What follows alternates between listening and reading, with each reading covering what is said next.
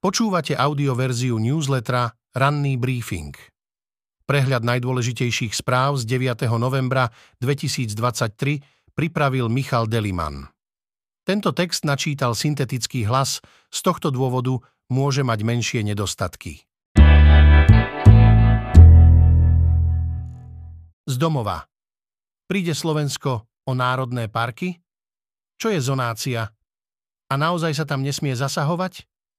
Nové vedenie Ministerstva životného prostredia opakovane kritizuje súčasné nastavenie ochrany prírody v národných parkoch. Národné parky podľa ministra Tomáša Tarabu obmedzujú vidiečanov, ktorí v národných parkoch žijú či hospodária. Hovorí o ich revízii, aj otvorení zonácií, Taraba hovorí aj o potrebe redefinovať celú sústavu národných parkov.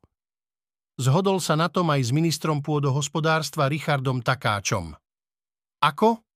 Ministri zatiaľ nepovedali. Europoslanec Michal Viezik si myslí, že Taraba bude v téme ochrany prírody lavírovať. Hrozí reálna snaha ministra otvoriť ochranu prírody vplyvom, o ktorých šírenie má záujem, napríklad linky na ťažbu dreva, poľovačky, budovanie veľkých dovolenkových rezortov, hovorí a dodáva, že je presvedčený, že Taraba so svojím hodnotovým nastavením bude hľadať cesty, ako reálnu ochranu prírody sformálniť alebo oslabiť. Čo sa môže stať s národnými parkmi a v akých kontextoch sa bude musieť minister Taraba pohybovať? Denník sme pripravil otázky a odpovede o tom, čo sú to národné parky, ako ich chránime, aj čo by zmeny mohli priniesť.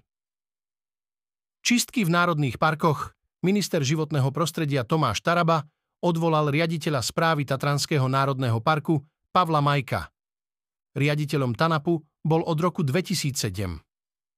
Dôvod minister neuviedol a nepozná ho ani samotný odvolaný riaditeľ. Vedenie rezortu odvolalo aj riaditeľa Národného parku Veľká Fatra Eduarda Apfela. Taraba šíri nenávisť. Ochranárov nazýva aj ekoteroristami a tvrdí, že vyciciavajú milióny eur na nezmysly ako ochrana lesov, zvierat, rastlín, nový minister životného prostredia Tomáš Taraba znova šíri nenávisť a zvyšuje pravdepodobnosť útokov na ochranárov, hovorí ekológ Erik Baláš. Vojna v polícii pokračuje. Hamranov viceprezident sa podľa súdu môže vrátiť do práce, Eštok mu v tom bude brániť. Minister vnútra Matúš Šutaj Eštok po odvolaní policajného prezidenta Štefana Hamrana zrušil pracovné miesta aj jeho dvom viceprezidentom. V prípade Branka Kiša vydal Bratislavský mestský súd neodkladné opatrenie, že sa má Kiš vrátiť na svoje pôvodné pracovné miesto. Šutaj Eštok totiž úplne odignoroval jeho status chráneného oznamovateľa a preradil ho na hraničnú políciu do Banskej Bystrice. Práve nám bolo doručené neodkladné opatrenie, ktorým Mestský súd Bratislava 4 v celom rozsahu vyhovel nášmu návrhu a vrátil prvého viceprezidenta policajného zboru Branka Kiša na pôvodné pracovné miesto, uviedol v statuse advokát Peter Kubina. Rozhodnutie podľa jeho slov potvrdzuje nezákonnosť konania ministra. Ministerstvo má 15 dní na odvolanie. V svojom stanovisku uviedlo, že proti rozhodnutiu súdu využije všetky zákonné prostriedky. Navyše ho označilo za predčasné. Keď dal súd za pravdu Kišovi, je dosť možné, že tak bude postupovať aj v prípade ďalších policajtov, ktorí majú status chráneného oznamovateľa. Minister vnútra postavil minulý týždeň mimo služby aj vyšetrovateľov okolo Jána Čurilu. Tí sú však na rozdiel od Kiša obvinení. V krátkosti ďalšie správy z domova. Peter Pellegrini čoraz častejšie odpovedá na otázky, či sa už definitívne rozhodol uchádzať sa o prezidentský post. V minulosti otázky o kandidatúre odbíjal slovami, že takú ambíciu nemá, hoci žartoval, že to je jediná funkcia, ktorú ešte nezastával. Dávalo by pritom logiku, ak by Pellegrini zatiaľ kandidatúru nepotvrdzoval. Andrej Danko vzbudil rozruch svojim nápadom na národné menu. Zatiaľ nie je jasné, čo by na ňom malo byť, no zásahy do potravinárstva a gastronómie sú pre SNS témou už do volieb 2016. Skutočným zámerom SNS je však dostať do svojho menu štátnu spoločnosť Typos. Najvyšší súd nevyhovel námietkam Pavla Gašpara voči súdkyni Pamele Záleskej. Naopak, Gašparovi odkázal, že pokus o diskreditáciu súdkyne je neprípustný. Jeho nevhodné pokusy dostala na vedomie aj Slovenská advokátska komora, pod ktorú ako advokát spadá. Zo sveta Rusko prišlo o ďalšiu loď. Kiev môže čiernomorskú flotilu odtlačiť od frontu. Dobrá práca, útok prešiel ako res skalpelom, pochválil vojakov veliteľ ukrajinských vzdušných síl Mikola Oleščuk. Hovoril o nálete, ktorý zasiahol ruské vojenské plavidlo na okupovanom polostrove Krym. Oleščuk výberom slova zrejme odkazoval na to, že loď zasiahla strela Skalp. Ide o francúzsku obdobu britských striel dlhého doletu Storm Shadow, ktoré už Ukrajina pri útoku na ruské ciele na Kryme použila. Ukrajina od začiatku vlaňajšej invázie niekoľkokrát zasiahla lode ruského vojenského námorníctva, v poslednom čase počet útokov zvyšuje. Útočí preto najmä na prístavy na Kryme, kde ruské lode kotvia. Správu o útoku potvrdila aj ruská armáda. Moskva nezverejnila meno plavidla, podľa pozorovateľov však ide o korvetu Askold, menšiu vojnovú loď. Tá je schopná odpáliť až 8 striel s plochou dráhou letu Kalibr, ktorou ruské sily pravidelne ostrelujú ciele na Ukrajine. Zároveň je vybavená protilietadlovým systémom Pancir. V krátkosti ďalšie správy z Ukrajiny. Ruská armáda sa snaží obklúčiť Avdívku v Doneckej oblasti, povedal hovorca Národnej gardy Ukrajiny Ruslan Muzičuk a dodal, že len v stredu ukrajinskí vojaci pri Avdívke odrazili viac ako 10 ruských útokov. Muzičuk poznamenal, že taktika, ktorú používajú Rusi pri Avdívke, je veľmi rôznorodá a na mesto útočia z troch smerov. Ukrajinské sily pokračovali v presunoch personálu na posilnenie pozícií na východnom brehu Dnepra. S odvolaním sa na správy ruských vojnových blogerov o tom informuje Americký inštitút pre štúdium vojny. Ukrajinské sily podľa správ ruských blogerov udržiavajú svoje pozície v tejto oblasti a údajne postúpili pri obci Krinky. Alternatívny exportný koridor v Čiernom mori funguje napriek nedávnemu ruskému útoku na civilné plavidlo, oznámil ukrajinský vicepremiér a minister pre infraštruktúru Oleksandr Kubrakov a dodal, že od začiatku prevádzky koridoru vyviezlo 91 lodí dovedna 3,3 milióna tón poľnohospodárskych a metalurgických produktov.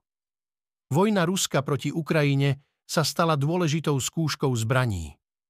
Zbrojárske spoločnosti, ktorých výrobky vo vojne obstáli, nielenže dostávajú objednávky na doplnenie vyčerpaných arzenálov západných krajín, ale vďaka dobrej reklame získavajú nové trhy, rozširujú výrobu a modernizujú svoje výrobky rýchlejšie ako ich konkurenti. V krátkosti z Izraela a Gázy Izrael ho považuje za jedného z dvoch hlavných plánovačov brutálnych útokov zo 7. októbra. Na rozdiel od ostatných vodcov militantného hnutia, Hamas zostal v palestínskom pásme Gázy. Jeho meno je Jahžu Sinvár a podľa správ je izolovaný vo svojom bunkri. Navyše v tejto chvíli nie je jasné, kde sa nachádza a či je nažive. Izraelská armáda tvrdí, že jej pozemné jednotky po desiatich hodinách bojov dobili pevnosť Hamasu na západe mesta Džabália. Vojaci podľa nej našli veľa zbraní a odhalili ďalšie podzemné tunely. Podľa izraelských ozbrojených síl vojaci bojovali v tejto oblasti s bojovníkmi Hamasu a islamského džihádu nad zemou aj pod zemou. Izraelské jednotky pokračujú v bojoch s Hamasom medzi zničenými budovami na severe pásma Gázy a približujú sa k dvom veľkým nemocniciam. Situácia civilistov na obliehanom území sa naďalej zhoršuje.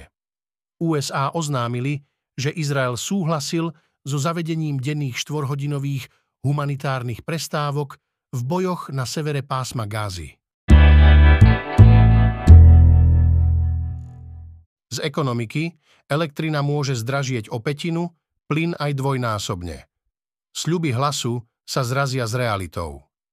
Napriek varovaniam ekonómov, že verejné financie sú v zlom stave a nutne potrebujeme šetriť, sa politické strany v predvolebnej kampani predbiehali v populistických sľuboch. Hlas Petra Pellegriniho sľuboval štedré dotácie na energie. Okrem regulácie cien elektriny, plynu a tepla navrhoval tzv. energetické šeky pre nízkopríjmové domácnosti. Na riziko zvýšenia cien energií rádovo v desiatkách percent v budúcom roku v prípade, že vláda nepríjme mimoriadne opatrenia, upozornil v lete aj Úrad pre reguláciu sieťových odvetví. Bez opätovného zásahu vlády formou krízovej regulácie čaká domácnosti od nového roka skokové zdraženie, a to najmä plynu, súhlasí analytik Radovan Potočár. Niektoré sľuby hlasu už stratili platnosť, lebo problém sa z časti vyriešil aj bez jeho účasti. Na splnenie ďalších však môže mať vplyv cez svoju ministerku hospodárstva Denisu Sakovú, ktorej rezort je kľúčovým hráčom v slovenskej energetike. V krátkosti ďalšie správy z ekonomiky. Európsky parlament prijal svoju rokovaciu pozíciu k prepracovanému návrhu pravidiel EÚ pre typové schvaľovanie a dohľad nad trhom s motorovými vozidlami Euro 7. Europoslanci sú tak pripravení začať rokovania s vládami členských štátov o nových pravidlách na zníženie emisí z cestnej dopravy. Slovensko podporuje reformu energetiky únie, ktorej súčasťou by mala byť aj možnosť prerozdeliť príjmy časti výrobcov elektriny medzi spotrebiteľov. Uviedla to ministerka hospodárstva Denisa Saková. Rokovania pre implementáciu tejto reformy ešte nie sú ukončené. Slovensko sa stalo jednou z výťazných krajín medzinárodnej súťaže Fénix, ktorej cieľom je podpora odklonu od spalovania uhlia. Získalo tak grant pre financovanie štúdie o uskutočniteľnosti malých modulárnych reaktorov, ktorý podporí vláda USA v hodnote do 2 miliónov eur. Zo športu. Rusi majú ďalší nástroj propagandy – Putinov oligarcha postavil najväčší štadión. Do hokejového sveta o niekoľko dní vstúpi štadión, ktorý má mnoho superlatívov. Je najväčší na svete, má najvyššiu kapacitu a je jeden z najdrahších. Dalo by sa pokračovať. Počas hokejových zápasov bude mať kapacitu 21 500 divákov a v počte divákov sa tesne dostane pred slávne Bell Center, v ktorom hrajú domáce zápasy hokejisti Montreal Canadiens 21 105 divákov. Počas koncertov a verejných podujatí bude jeho kapacita ešte vyššia – 23 tisíc divákov.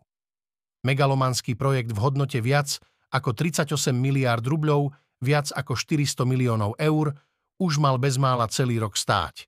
Dokonca tento rok na ňom mala hrať aj slovenská hokejová reprezentácia, štadión totiž mal byť hlavným dejiskom majstrovstiev sveta 2023 pre rozpútanie vojny na Ukrajine, ale Rusko o organizovanie šampionátu prišlo. S myšlienkou na vybudovanie najväčšieho hokejového štadióna prišiel v roku 2018 predseda predstavenstva kontinentálnej hokejovej ligy a člen z úzkeho kruhu ruského prezidenta Vladimíra Putina, Genadý Timčenko. Vtedy sa odhadovali náklady na štadión na 20 miliárd rubľov, 200 miliónov eur nakoniec sa v podstate zdvojnásobili. Z vedy a techniky. Prečo pýta Facebook od ľudí peniaze za používanie služby? Ak ste sa v posledných dňoch prihlásili do svojho účtu na Facebooku či Instagrame, zrejme vám vyskočila podobná správa. Ak chcete ďalej používať Facebook, musíte si vybrať stálo v nadpise. Spoločnosť Meta spustila predplatné pre sociálne siete bez reklám. Ide o odpoveď na obavy Európskej únie v súvislosti s cielením reklám a zhromažďovaním údajov o používateľoch. Každý používateľ v únii nad 18 rokov sa tak v týchto dňoch musí rozhodnúť, či spoločnosti Meta zaplatí 10 eur mesačne a užije si siete bez reklamy, alebo odsúhlasí, že chce naďalej vidieť aj reklamu a neplatiť nič. Predplatné Meta sa začalo na obrazovkách európskych používateľov objavovať začiatkom novembra. Suma je pritom rozdielna, v prehliadači na desktope stojí mesačné predplatné 9,99 eur, v aplikácii na mobilnom telefóne stojí 12,99 eur. V krátkosti ďalšie správy z vedy a techniky. Walter Isaacson je novinár a životopisec. Pracoval ako reportér a editor v Sunday Times a Time. Šéfoval aj spravodajskej stanici CNN. V posledných rokoch sa venuje najmä písaniu životopisov, vrátane bestsellerov o živote Steva Jobsa či Alberta Einsteina. Jeho najnovšia kniha cez sériu príbehov a osobných svedectiev pokrýva život Elona Muska. V podstate nikto nevie, ako sa volá. Jednu z najznámejších a najväčších svoch na svete dnes prezývame Veľká Sfinga, ale jej stavitelia ju pred 4500 rokmi mohli volať úplne inak. Pri jej konštruovaní starovekí egyptiania nepoužili rovnaký postup ako pri nedalekých pyramídach.